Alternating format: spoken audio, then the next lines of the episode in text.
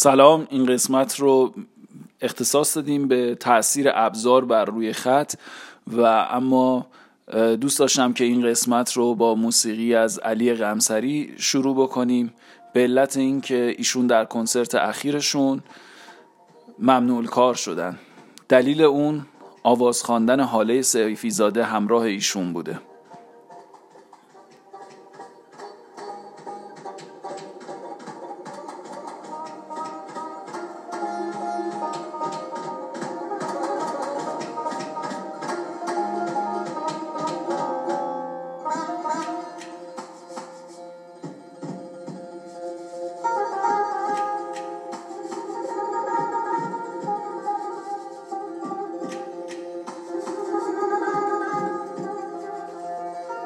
کار ایشون هم اسمش جولان هستش و در بیپتونز به صورت رایگان گذاشته شده و هر کسی که بخواد می‌تونه دانلود بکنه و ازش استفاده بکنه. در مورد این می‌خوایم صحبت بکنیم که خط میخی کی و چجوری به وجود اومده و چه ریشه هایی در به وجود اومدن اون تاثیرگذار بوده. اما اگر این کنجکاویمون رو پیش ببریم و به انسان میان رودانی برسیم که داشت توی کرانه رودهای تیگریس و اوفراتس قدم می‌زد و داشت می‌دید که پرنده های روی ساحل دارن قدم می‌زنن و بلند میشن و پرواز می‌کنن جای پای اونها رو روی گل دید. اما این جای پایی که روی گل ها مونده بودن به ذهن اون تصویری رو متبادر کرد که بعدها شکلهای دیگر اون در صورت خط میخی دیده شد.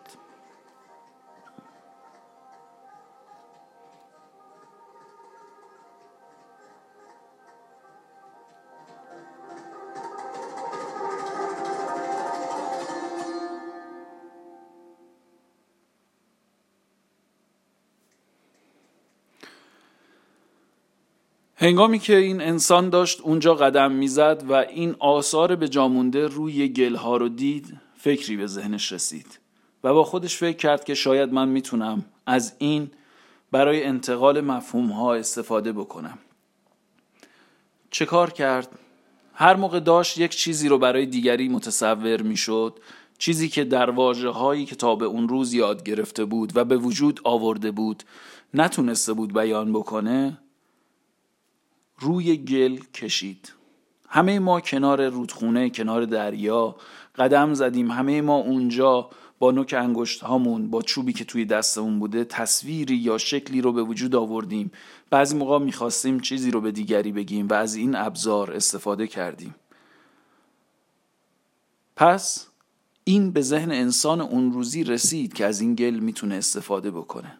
فرقی هم که گل با شن داره اینه که شن زودتر اون پیوندی که بین ذراتش هست بین ذرات شن هستش خشک میشه و از بین میره و خراب میشه. در صورتی که برای گل این اتفاق خیلی دیرتر میفته و حتی خشک شدن بهش کمک می‌کنه تا ماندگارتر بشه. این تصور که انسان اون روز تونسته از این ابزاری که در اختیارش قرار گرفته یعنی گل استفاده بکنه برای اینکه مفهومهای ذهنی و انتظایی که در ذهنش داشته رو انتقال بده تصویر قشنگی این تصور رو بکنید که مهندسان صنعتگران مختلف که در اون روزگار زندگی می کردند تصویرها و محاسبات و شکلهایی که دوست داشتن رو با گل خیلی راحتتر می‌تونستن به وجود بیارن و می‌تونستن تغییر شکل درون اونها بدن و اونها رو به شکلهای متفاوتی مثل مجسمه ها در بیارن و خشکشون بکنن یا از تنورهایی برای خشک کردن اونها استفاده بکنن. یک چیز دیگر هم اینجا اهمیت داشت که باید بهش توجه بکنیم. اونم استفاده از وسیله‌ای که شکل و فرمی به گل داده بشه. یکی از چیزهایی که خیلی سریع به ذهن ما می‌رسه اگر کرانه رودی رو در ذهنمون بیاریم نیهاییه که کنار اون رود در میان. پس خیلی راحت تونست نیها رو در بیاره از سوی زمین و اونها رو ببره قلمهای بزرگ و کوچیک با ابعاد مختلف و با شکلهای متفاوتی برش بده و ازشون برای ترسیم استفاده بکنه. ترسیم های اولیه شکل هایی بودند متفاوت. این شکل ها به این صورت بودند که فرزن اون انسان میان رودانی یک گوسفند می‌کشید. یک بز می‌کشید یا هر تصویر دیگری و در طول زمان میگذاشت خشک بشه. کم کم به ذهنش رسید که از این تصویر می‌تونه استفاده بکنه تا اینکه معاملات خودش رو که یکی از مهمترین کارهای بشر تا به امروز بوده رو انجام بده. پس تصویر یک گوسفند روی یک تیک گل می‌تونست مفهوم این رو داشته باشه که یک نفر از یک نفر گوسفندی رو خریده اما این تصویر به اندازه کافی گویا نبود به خاطر اینکه این تصویر نشون نمی‌داد که اون گوسفند خریده شده فروخته شده پیر بوده یا جوون بوده بزرگ بوده یا کوچیک بوده و خیلی چیزهای دیگر رو مشخص نمی کرد. اما یک ایده دیگری در کنار این که همون پیکتوگرام ها باشن یعنی تصویر گراف ها باشن برای ما ایجاد می‌کنه. و اون همون چیزیه که اطلاعات اینفوگرافیک این روزها به دست ما میده. اینفوگرافیک تصویریه که روی اون نشون داده شده فرزن برای صنعت کشاورزی گندم رو کشیده و کنارش چند میلیون عدد نوشته مثلا نوشته ده میلیون و توناژش رو مشخص کرده ده میلیون تن. و اون به ما نشون میده که ده میلیون تن گندم. برای اینکه سریعتر خیلی راحتتر و دم دستی به این تصویر برسیم و این ایده رو داشته باشیم که چه میزان گندم در کشور تولید شده. همچین تصویری در اون دوران وجود داشته و اینها پیکتوگرام ها بودند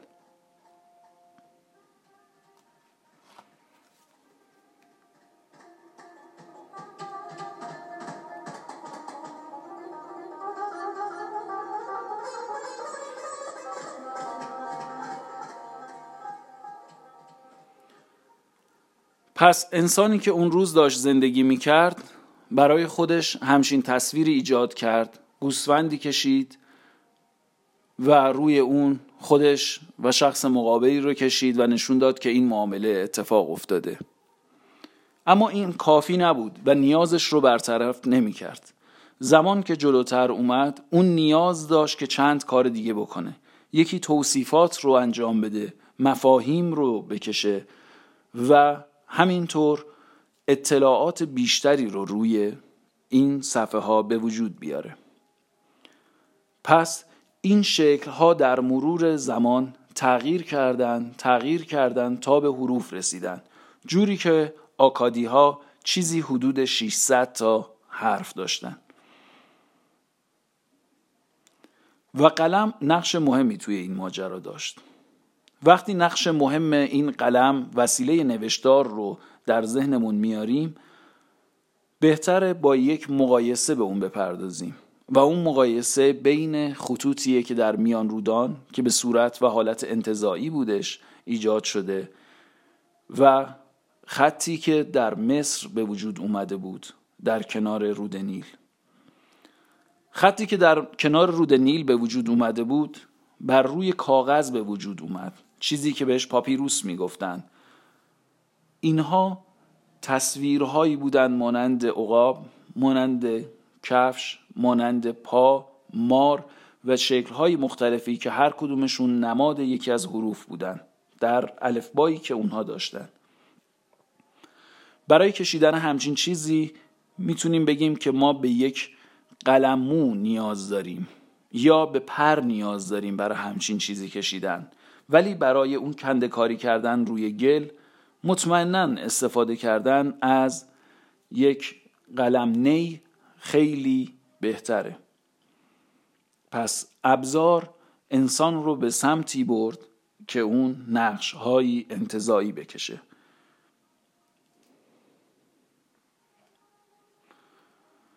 اما یک اتفاق دیگر هم در کنار این افتاده بود.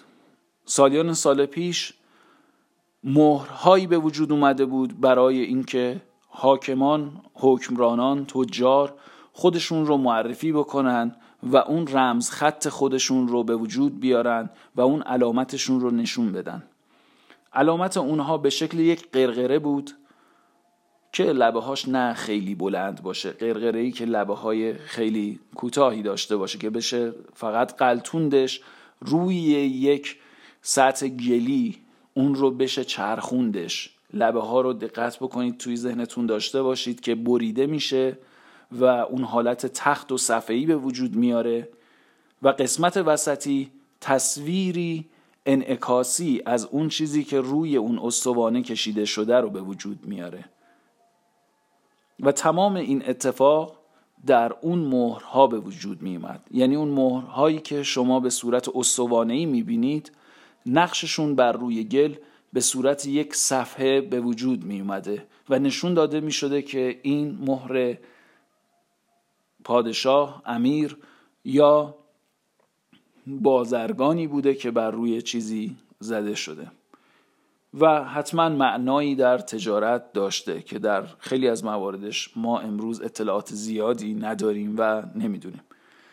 اما زمان که گذشت ذهنیت اینکه همچین ابزاری رو میشه استفاده کرد همچین گلها و استوانه هایی رو میشه استفاده کرد اومد به خط رسید و این استوانه ها خودشون هم منشعی شدن برای یادداشت برداشتن نوشتن و هم اینکه بر روی اونها نوشته ها به صورت فرو رفته به وجود می اومدن و بعد که اونها خشک می شدن می شد ازشون استفاده کرد. و یک متن رو در اختیار یک نفر گذاشته بشه و بهش بدن. و این متنها عموما متنهایی بودند که در بردارنده جملات حکیمانه فرمانهای پادشاهان و اطلاعات بسیار مفیدی بودند. تصورش رو بکنید کسانی که کاتب بودند و نوشتن یاد گرفته بودند که در آینده راجع به اونها هم صحبت می‌کنیم که چگونه افرادی بودند اینها روی میزهایی می نشستن روی سندلی های پشت میزهایی می نشستن که این میزها مثل میزهای سفالگری بوده. به راحتی اونها می‌تونستند که این استوانه رو بچرخونن و نوشتهشون رو روی اون ثبت بکنن. پس توی ذهنهای ما این متنهای ثبت شده به دو صورت شکل گرفت. اونها که صفحه‌ای بودند مثل کتیبه ها و اونهایی که استوانه‌ای بودند. مثل منشورها که بعدها منشور کوروش همین روش بود و به همین روش به وجود اومد. اما تفاوت شکلی داره. یک مقدار دو سر استوانه به سمت مرکز خم شده و این یک حالت کدگذاری شدن و یک حالت منحصر به فرد شدن و این حالت خاص زمانی خودش رو داره که به وجود اومده. حالا در مورد این هم و کوروش و داستان تولد کوروش و راجب ایشون هم حتما باید صحبت بکنیم و راجبش فکر بکنیم. چون یک داستان بسیار افسانگونی داره ایشون که شبیه داستان موساست همون که به رود افتادن و گرفته شدن از روده و همینطور ساراگون بزرگ هم که 1500 سال پیش از کوروش بوده ایشون هم یک داستان همین جوری داره و ما یک جایی باید راجع به اینها صحبت بکنیم و راجع به اینها می‌خوایم فکر بکنیم که این داستانهای مشابه برای چی به وجود اومدن؟ چی شد که انقدر بعضی از داستانها شبیه همن؟ مخصوصا ما که می‌خوایم بریم سراغ بیلگامس اون داستان اروکی و بعد از اون داستان گیلگامش که داستان بابلی شده اون هستش و راجب اون می‌خوایم صحبت و فکر بکنیم راجب این موضوع هم صحبت می‌کنیم که داستان کوروش هم داستان تولد و افسانه تولد کوروش هم یک داستان افسانگونه که شاید داستان کیخسرو هم و پادشاهی ایشون هم بسیار شبیه به این داستانه. و به شما گفتم که داستان ساراگون هم داستانی شبیه اینه و یادمون باشه که ساراگون 2300 سال پیش از میلاد مسیح بوده و کوروش 539 سال پیش از میلاد مسیح به بابل حمله می‌کنه و اونجا میره و در همون معبد مردوک یک عبادتی به جا میاره و فرزندش رو پادشاه بعدی می‌خونه و همینطور یک استوانی یا منشوری از خودش به جا می‌گذاره که این منشور امروزه راهنمای خیلی از ماهاست برای اینکه اطلاعاتی داشته باشیم راجع به اون دوران. هرچند فراموش نکنیم که تمامی تاریخ رو فاتحان هم نوشته بودند و هم می نویسند اینجا یک نقبی زدم به داستان کوروش و داستانهای دیگه و راجع به اونها صحبت کردم ولی اصل ماجرا این بود که این ستونها بر روی این ستونها یادداشتهایی نوشته می شدن به شکلهای مختلف و اونها خطهای میخی بودند که داشتن شکل می گرفتن داستان خطهای میخی هم که خدمت شما گفتم یعنی از دوره سومری بود. بعد آشوری ها و بابلی ها و زبان های مختلف لغات مختلف که داشتن. یکی از بحران ها همون 600 حرفی بود واژه‌ای بود که برای زبان آکادی بود و یادگیری همچین زبانی بسیار سخت بود. اینکه ماها بتونیم همچین زبانی با این تعداد لغت یاد با این تعداد حروف تازه نه لغت یاد بگیریم برای هر کدوم از ما خیلی سخته. خیلی دشواره و همین چیزی که امروزه زبان چینی رو برای همه دنیا و ما سخت کرده این که تعداد حروفشون خیلی زیاده در اون نوع قدیمی خودش میگم. چون چند نوع چینی داریم بسیار سخت هستش. اما انسان که همچین توانایی پیدا کرد که تونست این اشکال رو به صورت مختصر و مخفف جای هر کدوم از اونها بذاره جای هر کدوم از اون پیکتوگرام ها بگذاره و تصورش رو بکنید بعد از پیکتوگرام ها به فونوگرام ها رسیدن و اونجا تونستن یک فونتیکی رو یک حرفی رو بگذارن به جای تمامی اون لغتی یعنی اون گوسفنده دیگه حالت گوسفند نداشت. همون فرض کنید حالا خیلی سادش بکنیم و راحتش بکنیم به سمت همون گی گوسفند رفتیم ما و دیگه رها کردیم بقیه حروفش رو و اون ایده به ما داد که از اون استفاده کنیم و این صداها رو به جای اون اشکال و اون فکرهای اولیه به وجود بیاریم. تصویرهایی هم وجود داره در مورد اینکه این فونوگرام ها چجوری به وجود اومدن.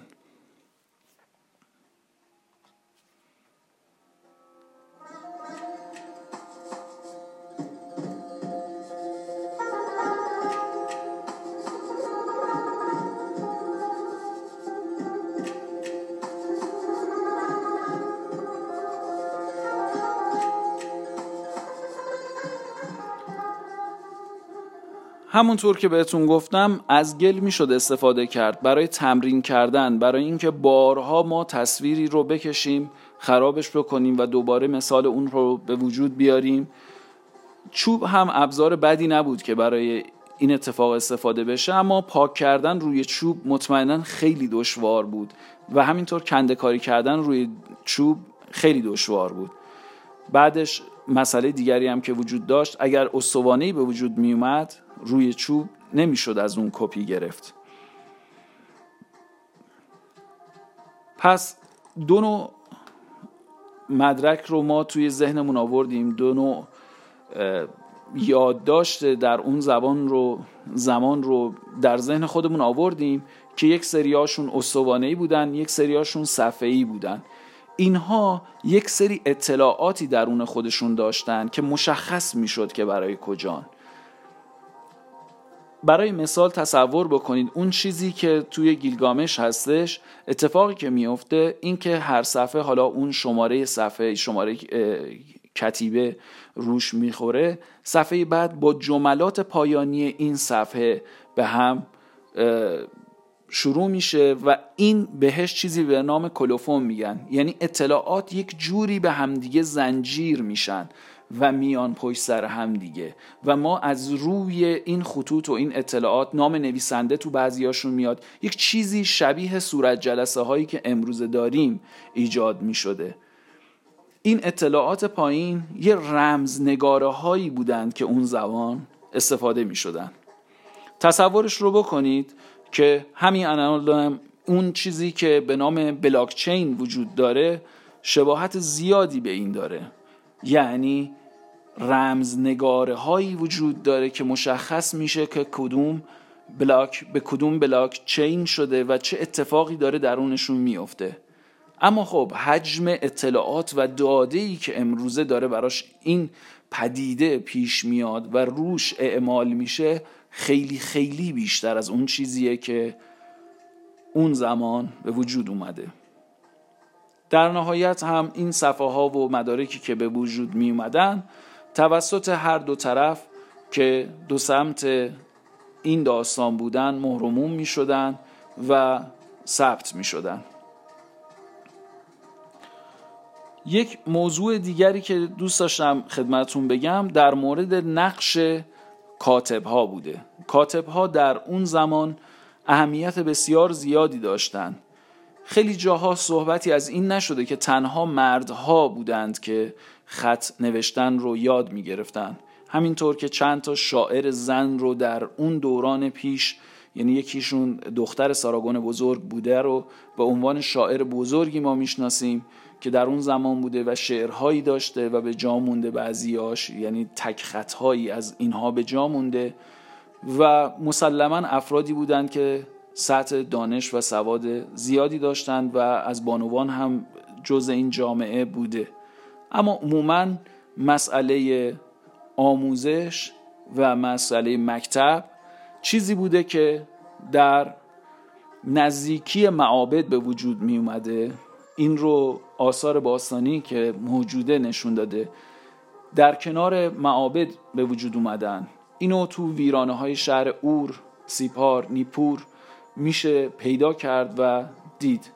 حالا بعدها راجع به این صحبت می‌کنیم که چطور یک یا چند خط از کتاب گیلگامش از اون منظومه گیلگامش که جا افتاده بوده از روی مشقهای بچه هایی که پیدا شده توی این آثار باستانی متوجه شدن که چی بوده متن اصلی و راجع به چی صحبت می کرده و این خیلی برای من زیبا بود که پیدا کردن یک اتفاقی از روی دفتر مشقهای بچه ها یعنی تصور بکنید که ما سالیان سال یعنی از سال 1300 تا همین امروزی که هستیم رو دفتر مشقهای بچه ها رو جمع بکنیم. از روی مشقهای این بچه ها هم میشه یک چیزهایی رو متوجه شد. از روی انشاهای بچه ها از روی تمرین های دیکته که این بچه ها داشتن مسلما میشه احوالات زمانه ما رو متوجه شد.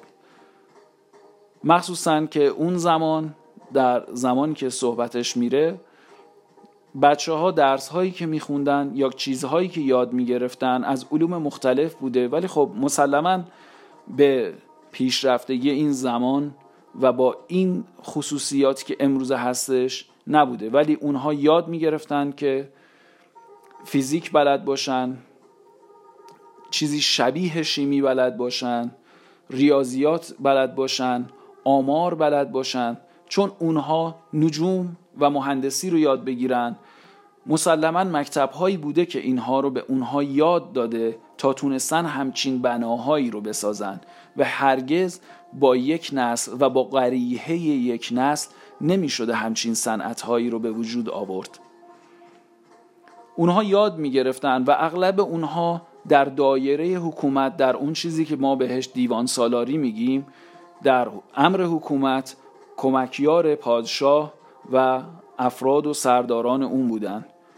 مسلما این افراد مهندسان زمان خودشون بودن اونها حساب کتاب می‌کردن اونها حسابداران زمان خودشون بودن. نشون می‌دادند که چقدر باید مخارج گرفته بشه از افراد مختلف. اونها می‌دونستند تمامی اطلاعاتی که نیاز بود برای یک جنگ چیدمان جنگی آرایش یادداشتهایی رو بر می داشتند از حاکم و اونها روایت هایی از گذشته رو می نوشتند و نگاه می داشتند و اما راجع به رسم های ادبی اون زمان بگیم مردم داستان های زیادی نداشتند به اندازه داستان هایی که الان هستش و مسلما یک داستان رو در طول زمان تغییر می‌دادند و اون رو بالا پر بهش می‌دادند و نوعهای مختلف اون رو بررسی می‌کردند. یکی از پادکست هایی که من خیلی هم دوست دارم به نام ساگا در مورد این کار می‌کنه و در مورد این صحبت می‌کنه که اساتیر در کشورهای مختلف به چه صورتی هستند؟ برای مثال اساتیر یونان رو اگر شما بررسی بکنید می‌بینید که شمالی ها جنوبی ها و مردم خطه های مختلف چندین داستان مختلف دارند و ساگا با هوشیاری یکی از زیباترین داستانها رو برمیداره و اون رو برای ما روایت می‌کنه تا اون تصویر رو به صورت پررنگتر بالای بقیه اسطوره های دیگر در ذهنمون نگه داریم. اما این تنوع داستانها و اسطوره ها علتش چی بوده؟ علتش نبودن داستان کافی نبودن ابزارهای نوشتاری و سینه به سینه نقل شدنها بوده. بیشتر این داستان ها در سینه آدم ها بوده و اونها برای خودشون نقل می‌کردن. و اینطور هم بوده. پادشاه جدیدی که بر سر کار می اومده دوست داشته داستان ها به روایت اون در بیان. و خودش رو یا داستانی رو شبیه خودش بکنه. و جایگاه بهتری و روابط بهتری رو برای خودش ایجاد بکنه. این رو تو چند نمونه داستان می‌تونیم ببینیم که در آینده این رو هم بررسی می‌کنیم. اما موضوع دیگری که اهمیت داره بایگانی و کتابخانه است. کاتب ها می نوشتن اونها باید بایگانی می شدن و در جایی نگهداری می شدن یکی از مثال هایی که می‌خوام برای شما بزنم تا احساس بهتری داشته باشید و برداشت بهتری داشته باشید اینه که بعد از اینکه شهر نینوا توسط بابلی ها و مادها در سال 612 قبل از میلاد فتح شد کتابخانه سلطنتی آشوربانیپال در آتیش سوخت. این متنهایی که قبل از سیل بزرگ اونجا مونده بودن تعداد زیادیشون از بین رفت. شاید این کتابخونه می‌تونست اطلاعات بسیار زیادی از قبل از طوفان یا قبل از سیل بزرگ به ما بده و این اطلاعات می‌تونست امروز ما رو ادیانی که به وجود اومدن و جهان ما رو تغییر بیشتری بده. و خیلی از چیزهایی رو که ما اندوخته بودیم یعنی به عنوان بشر اندوخته بودیم تا اون زمان از بین رفت. من خودم اولین بار که داشتم راجع به این موضوع میخوندم همون حمله معروفی که هوبخشتره انجام داد و ما بسیار خوشنود بودیم از اون وقتی در کودکی میخوندیمش. ناراحتی بسیار بزرگی منو گرفت به خاطر اینکه فکر کردم که اگر این کتاب ها بودند چقدر حرف های زیادی برای گفتن داشتند از گذشته از انسان. اما این تاریخ سوزی اولین و آخرین بار نبود که اتفاق افتاد. همونطور که تحریف تاریخ اولین بار یا آخرین بارش نبود که اتفاق می افتاد پس همینجا من این قسمت رو تمام می کنم و آرزومندم که خیلی سریع بتونم داستان بیلگامس رو تعریف بکنم که یک نسخه اروکی داستان گیلگامشه نسخه اولیه اون داستانه که اول این داستان بوده بعدا داستان گیلگامش به وجود اومده. هم از تغییراتی که این داستان کرده یک ایده هایی بگیریم و راجبش فکر بکنیم و همین که راجب اون قسمت داستان فکر بکنیم که داستان گیلگامش چقدر تکثیر شده در داستانهای دیگه و نوعهای مختلفش رو به وجود آورده. برای مثال یه تیکه از اون داستان یعنی داستان گیلگامش داستانیه که قبایش کردن و بر تن اسکندر پوشوندنش. و اون داستانی که ما میشنویم بیشتر شبیه داستان گیلگامشه تا داستان زندگی اسکندر به عنوان فاتح ایران.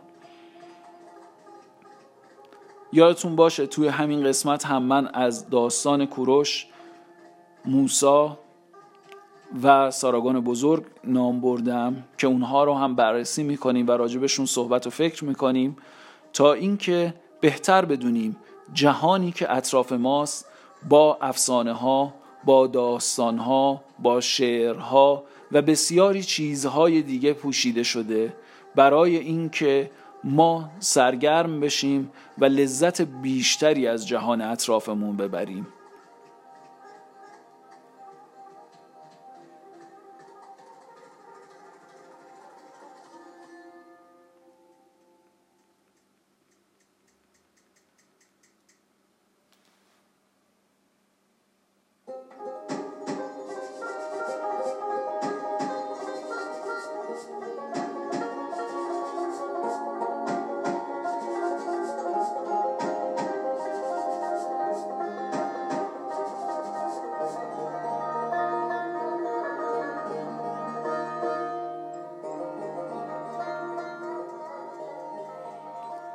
در انتها باید از تمامی دوستانم تشکر بکنم و از کسانی که ما نمیبینیمشون در کنار ما نیستن ولی از سعی و تلاششون از محبتی که دارن از انرژی که برای دیگران می‌ذارن استفاده می‌کنیم. یکی از این افراد یا بقولی پادکست ها پادکست ناوکست هستش که من خودم خیلی مشتاقانه پیگیرشم و مرتب گوش میدم و خیلی چیزها و ایده هایی که درون کتاب Sapiens بوده رو به زیبایی آورده بیان کرده. واقعیت اینه که من خودم کتاب Sapiens رو نمیشه بگم خوندم. یه نگاه خیلی سریعی داشتم روش سرفصل هاشو و یه تیکه هایی از متنهاش رو جای مختلف رو خوندم و می‌دونستم که داستان راجب چیه و راجب چه چیزی قراره بشنوم. ولی وقتی روایت روشن رو با زحمت های کریشنا رو شنیدم دیدم که پرداخت بسیار مناسبی شده و جهان پادکست همچین جهانیه. یعنی بسیار صمیمی خوب دقیق و زیبا موضوعی بیان بشه و ما هم لذت شنیدن یک داستان رو یا یک اتفاق رو یا یک مجموعه صوتی رو ببریم. هم اگر چیزی یاد گرفتیم که چه بهتر؟ و اگرم نه که زمانمون به خوشی گذشته و متوجه شدیم که در جهانمون آدمهایی هستند که انرژی بسیاری می‌گذارند برای اینکه ما لذت ببریم و برای لذت بردن ما ارزش قائلند پس تا بیلگامس و گیلگامش.